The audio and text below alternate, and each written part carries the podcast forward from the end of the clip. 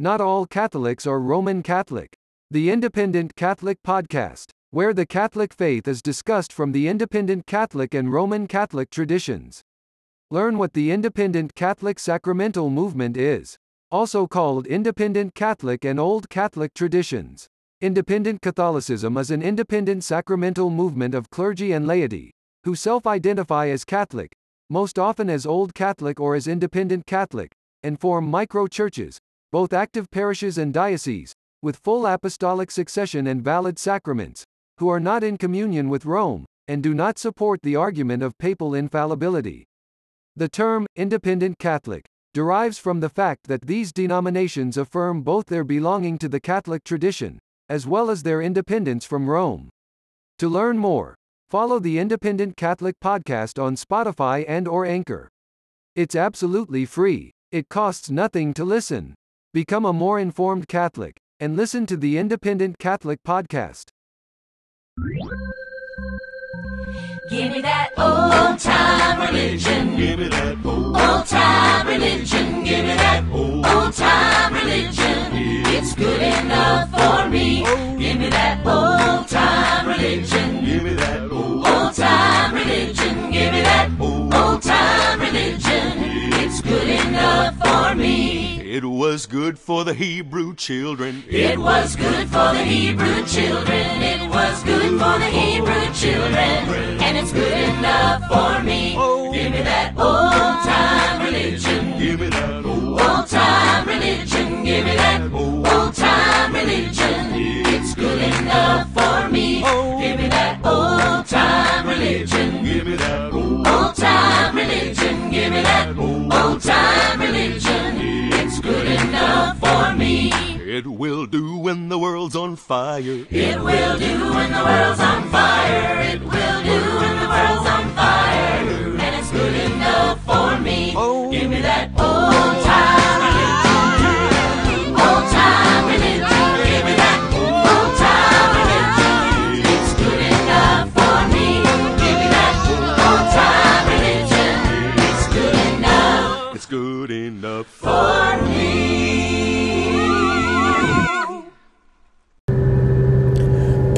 Bonum.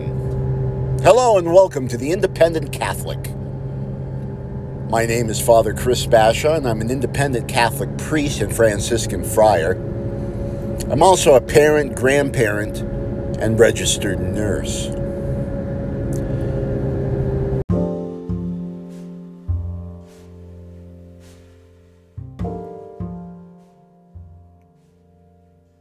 Pax Bonum. Today is the 30th Sunday in Ordinary Time. And today's Gospel from Luke f- focuses on the parable of the Pharisee and the tax collector. Now, we could also call this an allegory on humility and hypocrisy. Let's recap the parable as it begins with a Pharisee and a tax collector entering the temple to pray.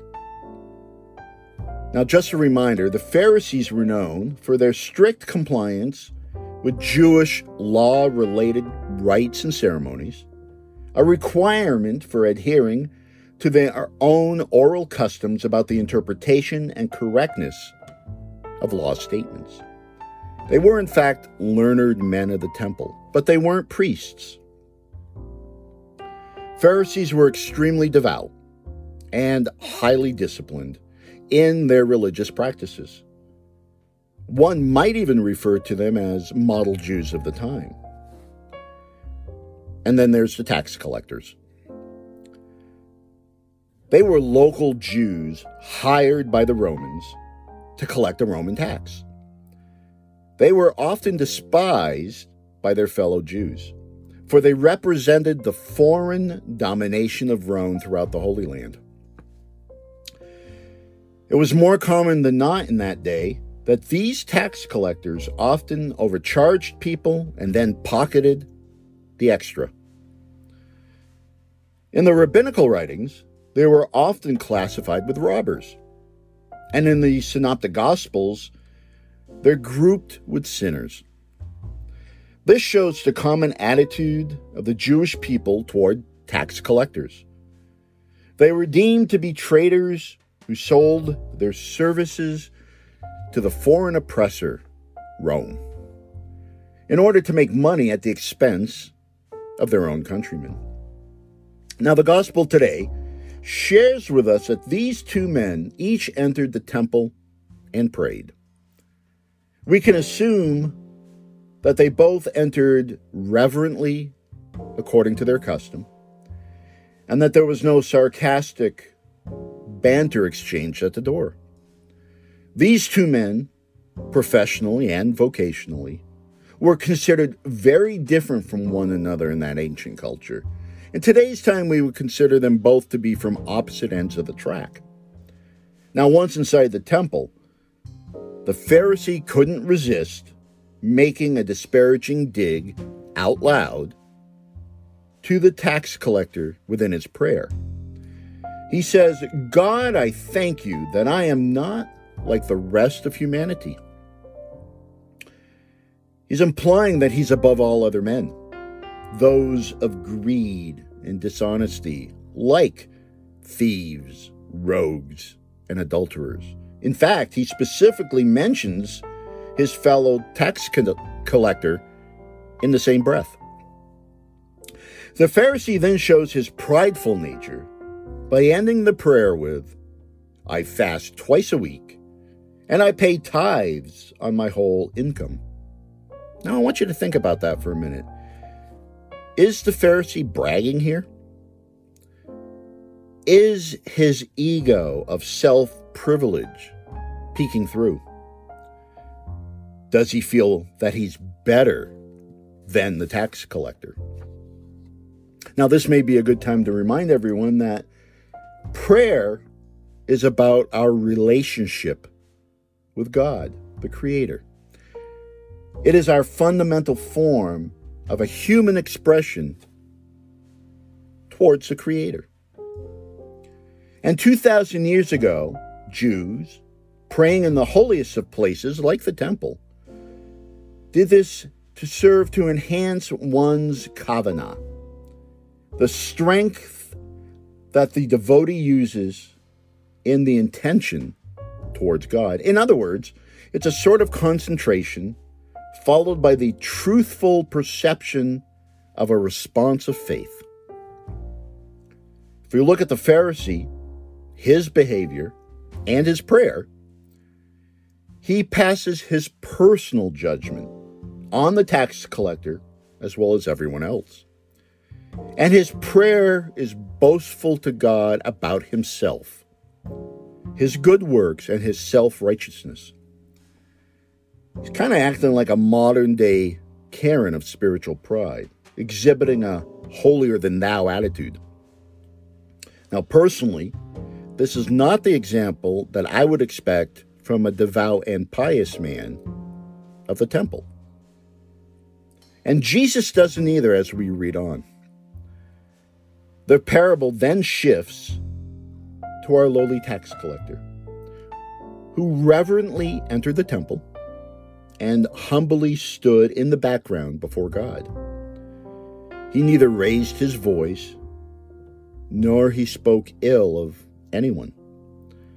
Instead, he looked down, respectfully away from God, and beat his breast a gesture implying penance, remorse, and admission of sinfulness. And while he prayed, he said this simple prayer O God, be merciful to me, a sinner. The words that the taxpayer used sound similar to the powerful, two words, not one, powerful Jesus prayer often used by the Orthodox. Lord Jesus Christ, Son of God, have mercy on me, a sinner. The tax collector first addresses his prayer to God in a humble manner and with humility. And then he asks for God's forgiveness and compassion as he acknowledges that he himself is a sinner and that he recognizes this. Unlike the Pharisee, the tax collector is filled with fear of God. Not scared of God, but meaning that to fear God is to stand in awe of God's majesty, power, wisdom, justice, and mercy, to see God in all of his glory and then respond to him appropriately, and to humble himself before the one true God. The tax collector repents and seeks God's mercy. He doesn't brag or judge like the Pharisee. Jesus finishes by saying, I tell you, the latter went home justified, meaning the tax collector, not the former, meaning the Pharisee. For whoever exalts himself will be humbled, and the one who humbles himself will be exalted. Meaning that the Pharisee in this story is the embodiment of one who is self justifying and one who wants others to know how great he is by his own self reported deeds in self imposed status. Notice that the Pharisee's prayer has no elements of confession. He does not ask for the forgiveness of his sins. Now, perhaps this is because he doesn't think he has anything to confess, or that he's above confession, or he's just simply above the tax collector and no confession is necessary. And his words, there aren't any praise or thanksgiving of God within the Pharisee's prayer. The truth is that the prayer is all about the Pharisee. And yet, he doesn't offer or promote anything but praise for himself. He elevates himself above all others whom he sees and he treats with disdain, like our tax collector. Now, going to the temple to pray as the Pharisee did showed God exactly what type of man the Pharisee was. The Pharisee was a hypocrite. Again, the Pharisee, no matter how devout, how pious, was a hypocrite. Now, I'm pretty sure that God heard the prayer, but I'm doubtful that it really meant anything to God. The tax collector, on the other hand, demonstrated exactly what Jesus spoke about in his Sermon on the Mount. Blessed are the poor in spirit, for theirs is the kingdom of heaven. For being poor in spirit means adhering and admitting that we have nothing to offer to God to atone for our sins. That we come to God as we are, empty, penniless, loathed, shunned, wretched. We come as beggars with nothing to offer. The tax collector recognizes his sinful nature and seeks the only thing that can bridge the gap between he and God. He knows that he's a sinner, and he admits that. He takes responsibility for his actions. He says, God, have mercy on me. I'm a sinner. And we know that from the end of the parable that God heard his prayer for mercy and he answered it. What God is telling us that if we admit first to ourselves and then to God that we are sinful and as a result we are sinners. For if we are truly contrite and penitent, we can be confident of God's infinite love and forgiveness. And like the pious Pharisee, no amount of good works, church attendance, tithes, community service, or anything else that we do is sufficient alone to be in God's good grace. Unless we are truly remorseful and wholeheartedly sorry for our sins before God, are we then eligible for God's grace and forgiveness? Now, to sum things up, this parable has three main lessons to think about. One, don't judge. To judge another means to pronounce them guilty. It is a poor harvest of spiritual pride.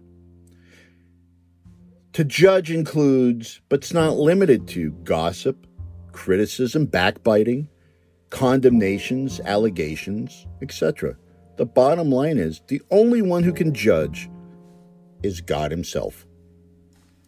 Don't boast, number two. When you go to Mass, don't come to church to show everybody you're coming to church, to show off your skills as a Catholic, to show off your wealth or knowledge of the Catechism, traditions, or Scripture, in order to show how good a Catholic you really are. God shuns these intentions and motivations. Instead, come to Mass and ask the Holy Spirit to point out your shortcomings. Then stand before God's presence and repent for your sins and seek God's mercy. And number three, depend on God. The Pharisee used a sense of false spirituality as he concealed his actual weaknesses and shortcomings when he prayed. We all have them. Don't let your position as a good Catholic or a ministry or anything else for that matter maintain and feed your self image of righteousness. Rather, depend on God. Admit to God your faults. Be humble with who you are. Own it. And He will exalt you, He will applaud you, and He will sing praises of you if you admit your sins. Here's a good bumper sticker Don't be a Pharisee. Instead, be more like the tax collector. For, like the tax collector, no matter how the world sees us, whether that's good or bad, or something in, in between, when we pray correctly, with the proper intent, with humility of the heart, as a sinner, we shall be justified, transformed, and left with peace of mind as an active part of the divine love of God. With that said, Pax bonum and good to all.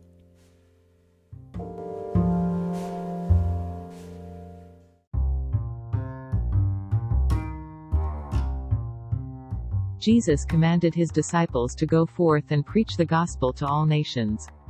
This they did, in word and in deed. Have you been wondering what your special vocation is? You might be called to the married life to raise children, perhaps you will be called to the single life to serve your neighbor, or perhaps God is calling you to serve as a Franciscan friar, deacon, or priest.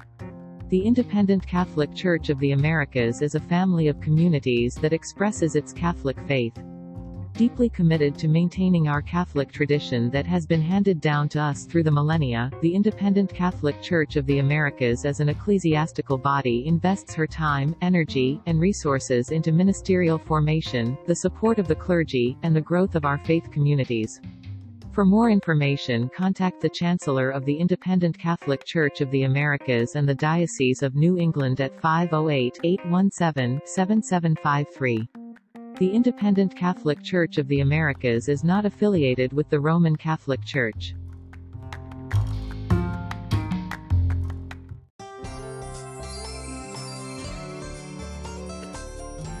This is Father Chris signing off.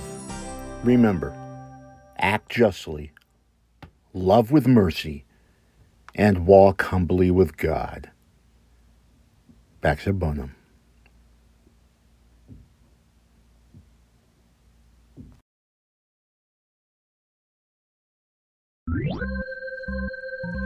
Give me that old time religion. Give me that old, Old time religion. Give me that old time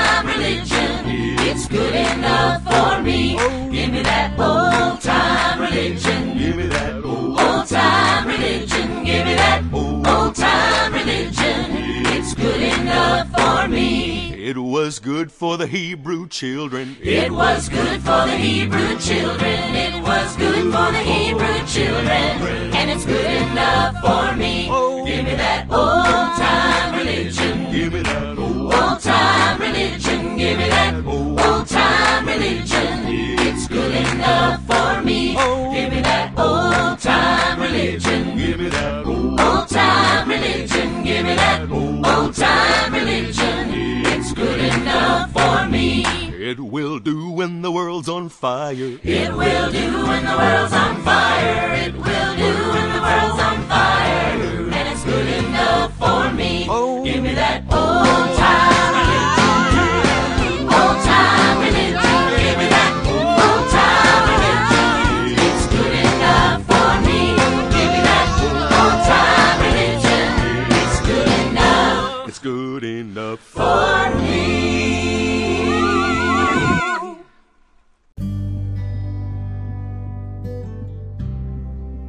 St. Joseph Cupertino Independent Catholic Church, your spiritual home away from home. The Independent Catholic Church of the Americas is a family of communities that expresses its Catholic faith, deeply committed to maintaining our Catholic tradition that has been handed down to us through the millennia. The Independent Catholic Church of the Americas is an ecclesiastical body which invests her time, energy, and resources into ministerial formation, the support of the clergy, and the growth of our faith communities. Have you been looking for a place to call home? Need a place that makes you feel welcome and valued? At St. Joseph Cupertino Independent Catholic Church, in Fall River, Massachusetts, our community is waiting for people just like you to find their way home. We invite you to visit during one of our Sunday services to discover how the St. Joseph Cupertino Parish can help you spread your wings in our friendly environment.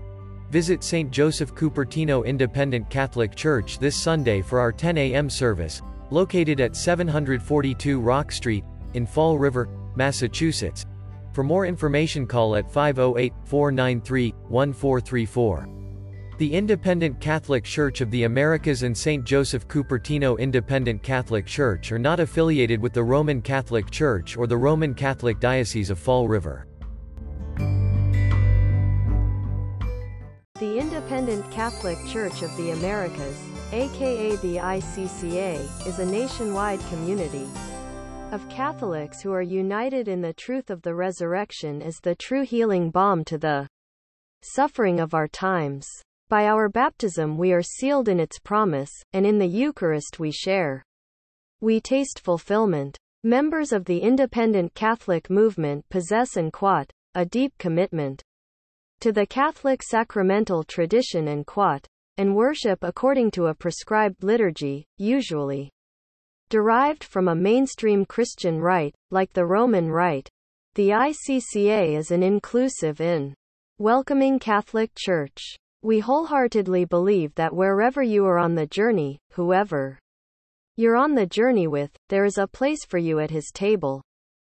The Independent Catholic Church of the Americas is a Catholic church that functions outside the jurisdiction of Rome. The ICCA has full apostolic succession and is not in communion with the Roman Catholic Church are any other churches whose sacraments are recognized by the Roman Catholic Church, such as the Oriental Orthodox, Eastern Orthodox or Old Catholic. The Roman Catholic Church considers our sacraments is valid, but illicit. The ICCA seeks a new way of living our Catholic faith. As an independent Catholic Church, we enjoy the freedom of joining same-sex couples, and divorced couples, in the sacrament of marriage. We welcome women to pursue a vocation to the diaconate, and we do not require that anyone in our clergy bind themselves to the commitment of celibacy. The ICCA holds that Jesus, the Christ, is the sole head of the Church. As independent Catholics, it is important to understand why there can only be one head of the Church, and why that is Jesus Christ Himself. The Church's one foundation, head, great high priest, and chief shepherd as believed and expressed in the independent Catholic Church of the Americas is Jesus Christ our Lord. And that bishops, priests, deacons are appointed by him to lead the church, and that the guide pilot, an advocate of this church is the Holy Spirit. The ICCA believes and confesses that this church is the bride of Christ, and in it is our true salvation.